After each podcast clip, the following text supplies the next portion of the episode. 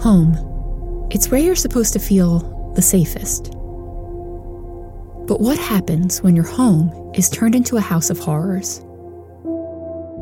Stranger in the House is a true crime podcast that investigates stories of home invasions, murderous spouses, and all manner of heinous acts committed in the one place you should feel safest. We look at crimes that will make you want to lock your doors and pay close attention to the ones you live with. It will make you ask the questions what is a stranger? And is there one in my house right now? Listen to Stranger in the House on Apple Podcasts, Spotify, Amazon Music, and Google Podcasts now. New episodes every Thursday.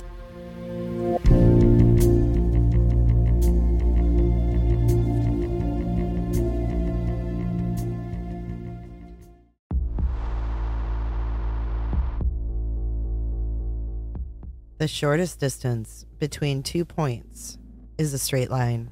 That's Euclid, basic geometry. Only you're smarter.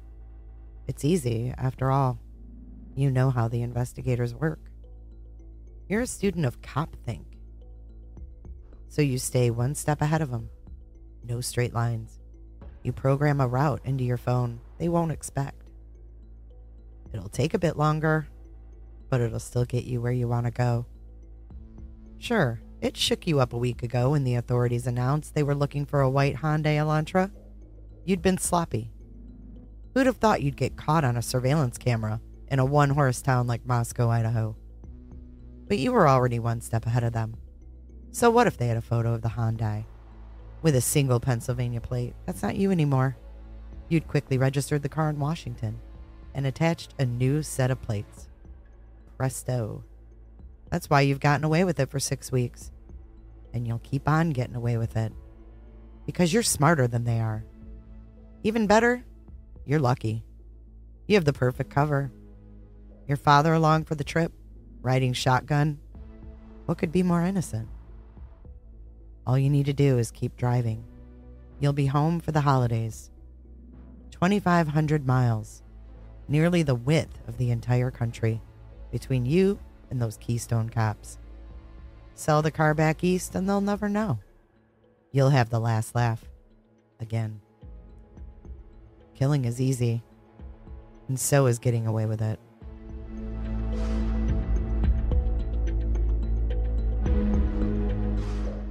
Doubtless, these are only speculations.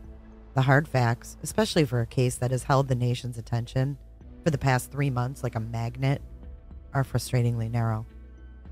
Bryan Kohberger, a 28 year old doctoral candidate in the Criminal Justice and Criminology Department at Washington State University, has been charged with four counts of first degree murder and one count of felony burglary as the lone assailant in the November 13 stabbing deaths of four University of Idaho students Madison Mogen, Kaylee Goncalves, Xana Kernodle, and Ethan Chapin. And since Kohberger last week purposively waived his right to a speedy preliminary hearing, preparation trumped timeliness, his attorney explained. It will not be until late June, another five long and vexing months, before the Idaho prosecutors at last divulge all the incriminating cards they have tucked up their sleeves over the course of what is expected to be at least four hard charging and affecting days. Prosecutors will strive to convince a judge that they have accumulated sufficient evidence to proceed to trial. And the defense, acting on their client's wishes, will reveal whether it intends to fight the allegations with all its legal might, or if it will surrender Kohberger to the presumed mercy of the court and have him plead guilty. The outcome of this decision is likely a matter, literally, of life or death. Idaho has established an execution chamber where the lives of the judicially condemned are ended with a catheterized drip of a four solution lethal cocktail. Yet, regardless of what is determined at that still distant preliminary hearing, it seems self evident that the next stage of Bryan Kohberger's complicated life, a pained existence lived by his own admission under a treacherous star, was set in motion by the road trip that took him across America and home to the Pocono Mountains for the Christmas holidays. A journey that ultimately brought him to his present forlorn destination a cell in the Latah County, Idaho jail, where he is being held without bail. And with equal certainty, it can be said that Kohberger made his way back home and then celebrated the Christmas season in the bosom of his family. It was also a time when the small army of law enforcement officers who had been chasing this perplexing case since its unnerving start began to grow convinced that, at least in operational terms, things had clarified. They knew, as any pack of bloodhounds would know, that they had the scent. And although they dared not breathe a word to the media, or, for that matter, even to their weary loved ones, they were closing in.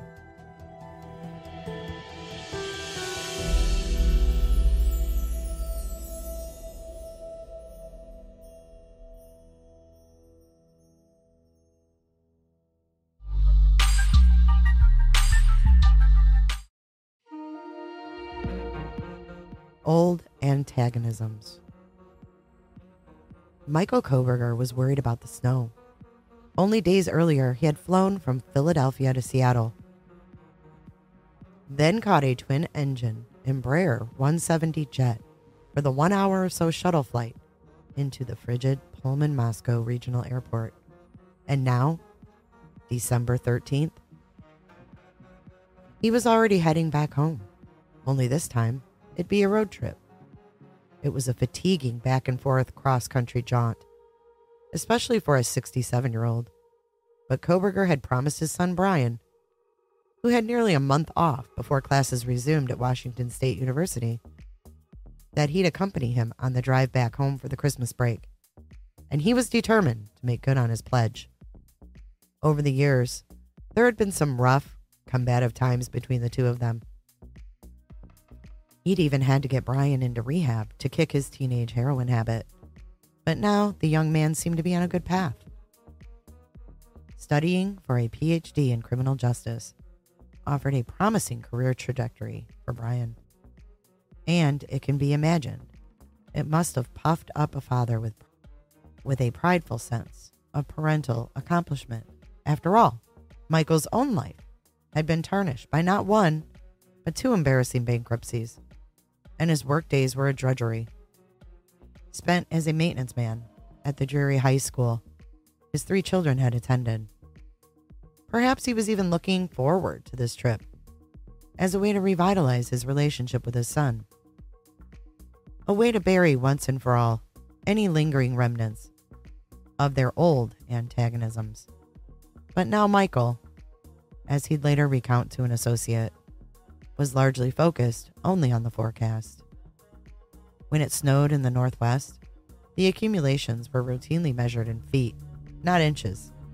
Michael knew, and so he wanted to get going. When the weather came in, it'd be rough traveling in a seven year old Hyundai Elantra. Without four wheel drive, you'd be slipping and sliding all over the road. So he urged Brian they should pack up and get going. Now. His son agreed, only once they were on the road, Brian did something his father would later casually share with one of the mechanics at the garage near their home in Albrightsville, Pennsylvania, who'd serviced the car after the trip, that had caught him by surprise.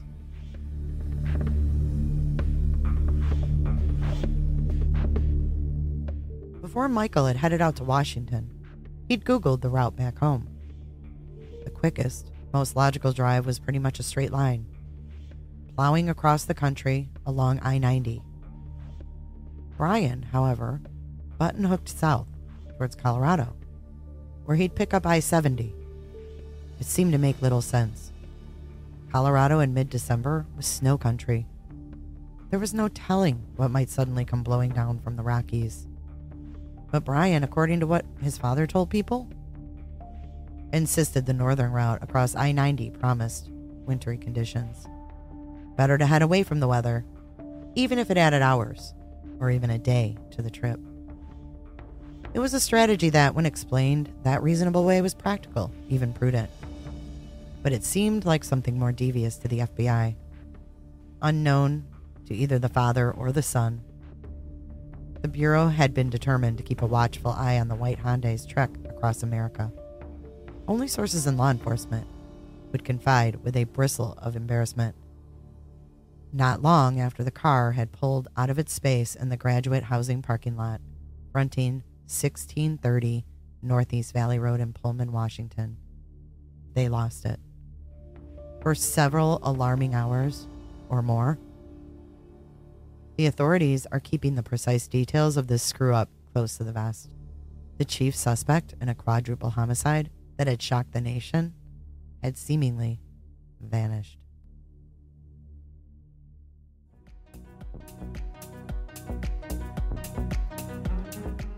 An explosive secret.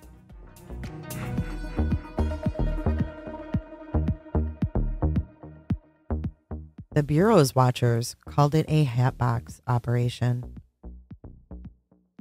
And the jargon was a bit of an anachronism. It was a throwback to an era when G men sporting fedoras over their brill creamed hair would be out in force on the street to monitor a target's every move. A sea of hats would box the suspect in. These days, the watchers have a few more tricks at their disposal undercover vehicles, surveillance vans, low flying fixed wing planes, and that's just for starters. But the name has stuck. And the surveillance on Bryan Kohberger, according to published reports and interviews with officials, was hatbox all the way. With good reason, too.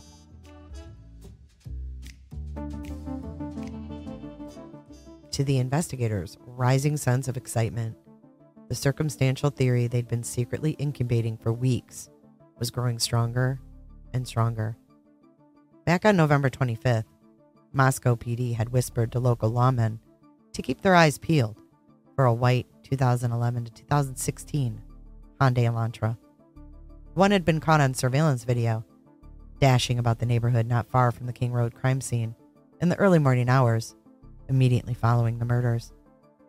Four days later, Daniel Tiengo, a Washington state police officer, was diligently spending the midnight hours on his graveyard shift, going through the inventory of white Elantras registered at the university.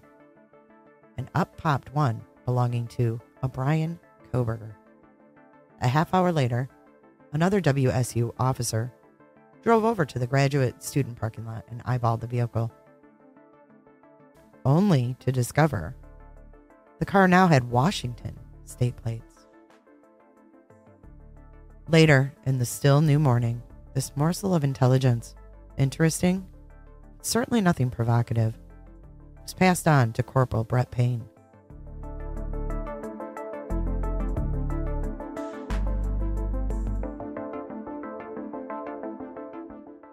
The gung ho former Army MP, who was the Moscow police's lead investigator.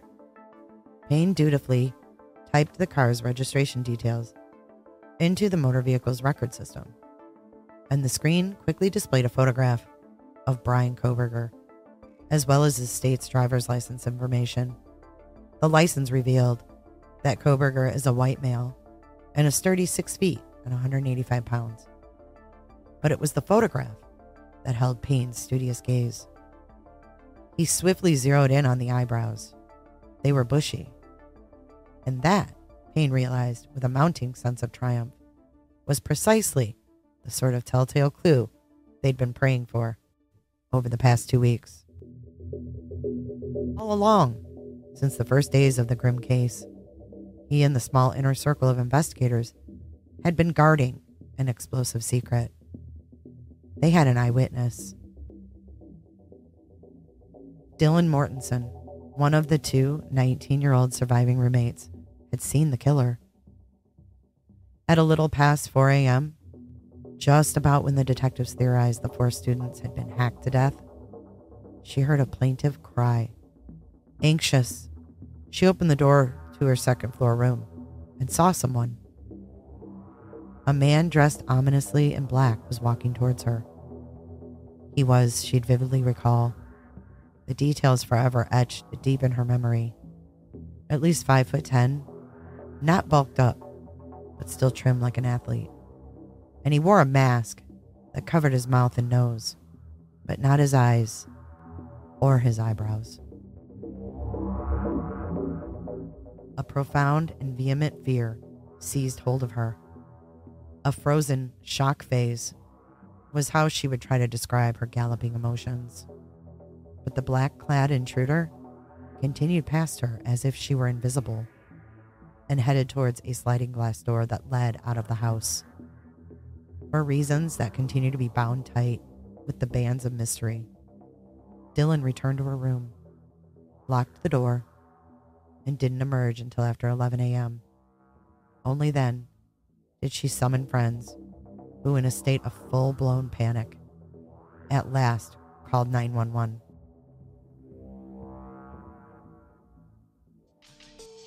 Be sure to check out my other videos and playlists for more true crime content. And if that's not enough, you can join our Patreon. Don't have a tinfoil hat? It's okay. We'll make you one. It's that easy. See you guys in the next video. See you later. Bye.